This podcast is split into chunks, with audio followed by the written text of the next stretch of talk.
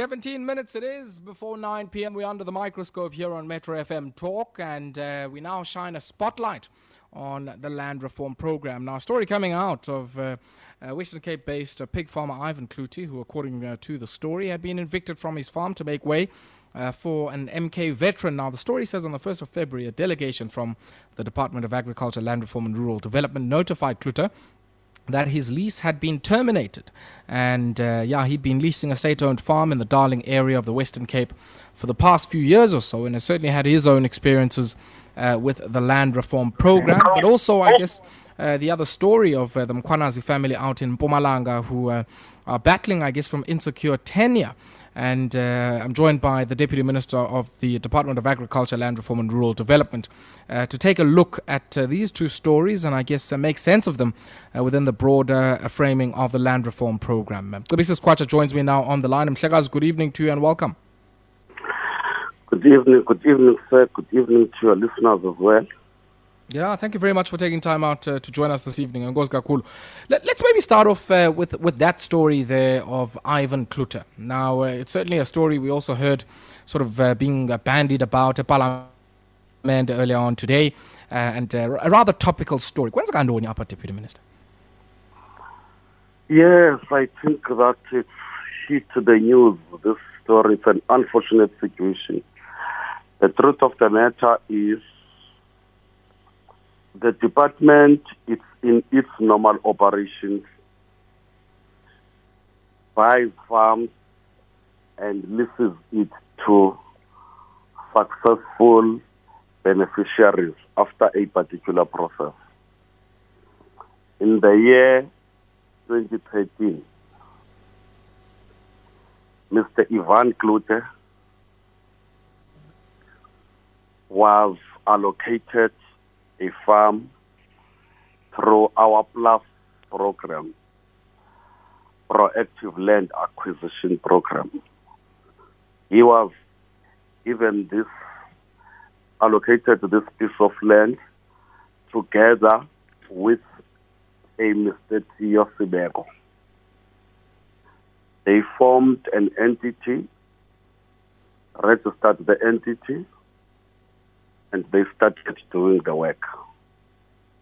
As I say to you, it was a lease, which means this is state property. Now, at a particular time, differences emerged between the two. And it's not the first time that differences do emerge in this situation. Sure. After the differences had emerged, we tried as best as we can. Of course, this predates my arrival. Yes. We tried as best as we could to mediate between the two. Ultimately, it led to a situation where we advised that the farm has to be divided into two. But even as they continued working in that way, tensions really did rise. In that particular process, in our normal course of work, mindful of that farm and that problem at the Bellevue Farm, the name of the farm, we then got another farm, which is called Khelekvark. We then took Mr. Cloete to Gellekvart, and we then signed a 30-year lease with Mr. Cloete. At Gellekvart? At Gellekvart. Yes. Which means Mr. Cloete now left Bellevue, Mr. Smebo continued, and Mr. Cloete went to Gellekvart. In Gellekvart, a woman called Ms. Numeza was there in Khelekvark with a contract from the previous owner, which we had bought the farm from. They then worked together, again for reasons unknown to us. They could not work together well. It was now between Mr. Cloete and this particular lady. to the extent that Mr. Cloete notified us that he feels that his life is in danger. We're not sure. It would seem that he had a feeling that the lady there, because of the attention of arranging people to harm him physically, it's claimed. At that time, we then took Mr. Cloete for his own refuge and safety to this farm that has become topical now. Whilst we were busy sorting out the problem in Khelekvark. Now, I just want to underscore and underline the fact that we took him there for his own safety to that place of refuge, but we did not sign a list with Mr. Cloete there. So you didn't transfer the list from Khelekvark to Colenso? No, we didn't. Okay, sure. And Mr. Cloete clearly knew that. And that particular farm, because we always hoped to resolve this problem, the particular farm called Colenso was then advertised with Mr. Cloete knowing. And when it was advertised, there was a process. After that process, some people, after a process of interviews and the likes, became the winners in that process. It is then that, after that process was completed, that a week or two ago, our officials went to Mr. Cloete to inform him that there would be new owners in the farm. Let me also indicate that Mr. Cloete was not evicted on the farm. Mr. Cloete is still in the farm because I think in the public domain there is a view that Mr. Cloete is in the streets. Okay. Deputy Minister Masanzolo Shobo, let's pause here for a second. Let's pause here for a second. We'll take a quick spot break, and when we come back, we'll allow you to continue with the story of Mr. Cloete, and we'll also, I guess, check in with the story of the Mkhwanazi family out in Mpumalanga as well, who are having some tenure insecurity challenges that you are familiar with as well. We'll continue after this.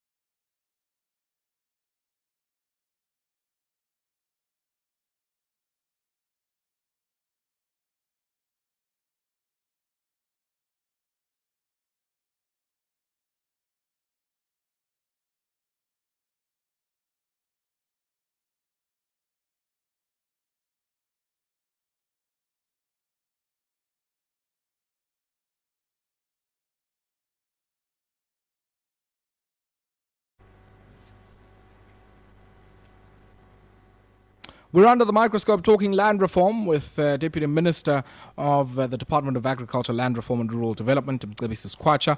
And Deputy Minister, I'd like you to maybe just continue on the Cloete story and give us the latest on that one. You're saying Mr. Cloete is not evicted from his farm Colenso, as I guess has been suggested in many of these reports. Maybe just give us the latest there before we also, I guess, try and make sense of the story of the Mkhwanazi family in Mpumalanga. Oh, okay. Yeah, just briefly to summarize the Cloete issue. It is an unfortunate situation because we were thought that by now we would have allocated Mr. Cloete a farm so that he can proceed with his farming business. And I want to say on air that we know our obligation to Mr. Cloete.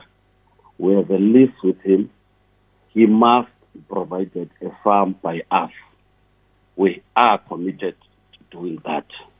Mm. Has he made any investments like an immovable property on this particular farm? I mean, I would think, you know, just like this gentleman has, there would be certain investments you would make on the land in the form of immovable property that might, I guess, complicate, you know, his transition from this farm to the next. You see, that's exactly the issues that we were busy sorting out, you know, before this thing hit the newspapers and became a political football, so to speak, you know, because we don't want him to be at a disadvantaged position. Because we also, I mean, look, let's be open about it. We could have even handled the matter better than this. It's been quite a while, you know, on this particular issue. And the last thing is, I just want to underscore the point that this is not part of the expropriation of land thing, as the Democratic Alliance would like the public to believe. That's why I'm emphasizing that this is a lease process. It's state property, you know. And we are committed to finalizing and making sure that it's, yeah. On the other issue, may I proceed? Yes. Please, on the issue of Mkhwanazi, and maybe if I can just give some brief context. I mean, this is a story of a family that have a history as labor tenants on a farm in Mpumalanga. They've been there for about 50 years or so, and it seems that, you know, at this point in time, because they've started to build and have some livestock on the farm, the farmer and you know, his offspring are threatening to evict the family and push them to, I guess, the nearest township. A story no doubt familiar, I guess, in many parts of our country. Please go ahead. Yeah. I'm happy that you're saying a story, no doubt, familiar in many parts of our country. You see. Oh, I'm not sure whether this is English or Xhosa, yeah. But you see, there are people who really have not taken care of what the new South Africa is and what are the rights of people and so forth. I have instructed our Mpumalanga officials to investigate this particular issue. Land reform is a delegation given to me by the minister and the president. I've indicated to them, and the next week on Tuesday, they're bringing me a report. But there's just one or two things that I want to underscore. There is no way that those tenants, if the story the public domain is true, there is no way that they can be. Government has every responsibility to defend them. Mm. They have been there. Their parents have been there. And whatever happens, there is a law in our country that regulates a relationship between a white or a black farm owner that does buy land with tenants in that particular area being available, you know, finding them there, others even having their graves, the graves of their parents and grandparents there. So we are always on the side of the vulnerable people. We use the law to defend them. Of course, evictions do take place sometimes, but it can't be willy-nilly. So I'm not able to get into the details of the Mkhwanazi one, like the Cloete one, and until this report does come back. Okay, so you are awaiting a report on this particular matter, which has already come to some of your officials. And once that report comes out, you'll certainly then be able, I guess, to comment on that. Yes. Just next week on Monday, Tuesday. Yeah.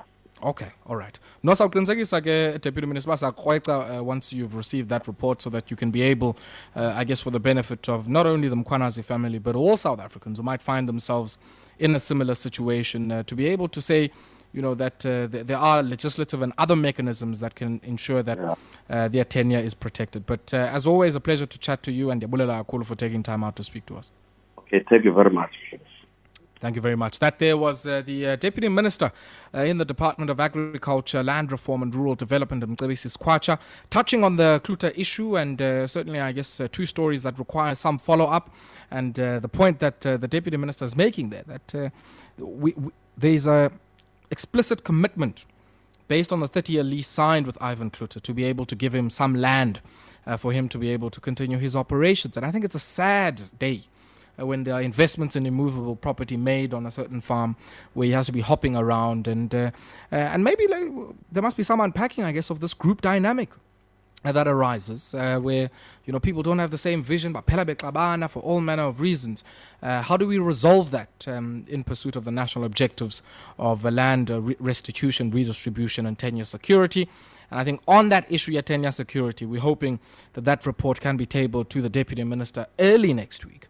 For the purposes of the Mkhwanazi family and all South Africans. I mean, it can't be, you know, that, you know, over a century since the Native Land Act, and even, I guess, centuries after the dispossession of the African and black people in South Africa, that we continue to see this situation. I mean, you know, you look at some of the work that has been done. There was a 1930 Native Commission that was undertaken by one Professor Holloway, I think at the time. Happened during the Great Depression, and even then you were hearing people from many parts, even the parts I come from, Kokomani, Nokadgad, who were saying, you know, the white farmers and you know, the landowners don't want you on the farm if you arrive there as an African or a black person of means.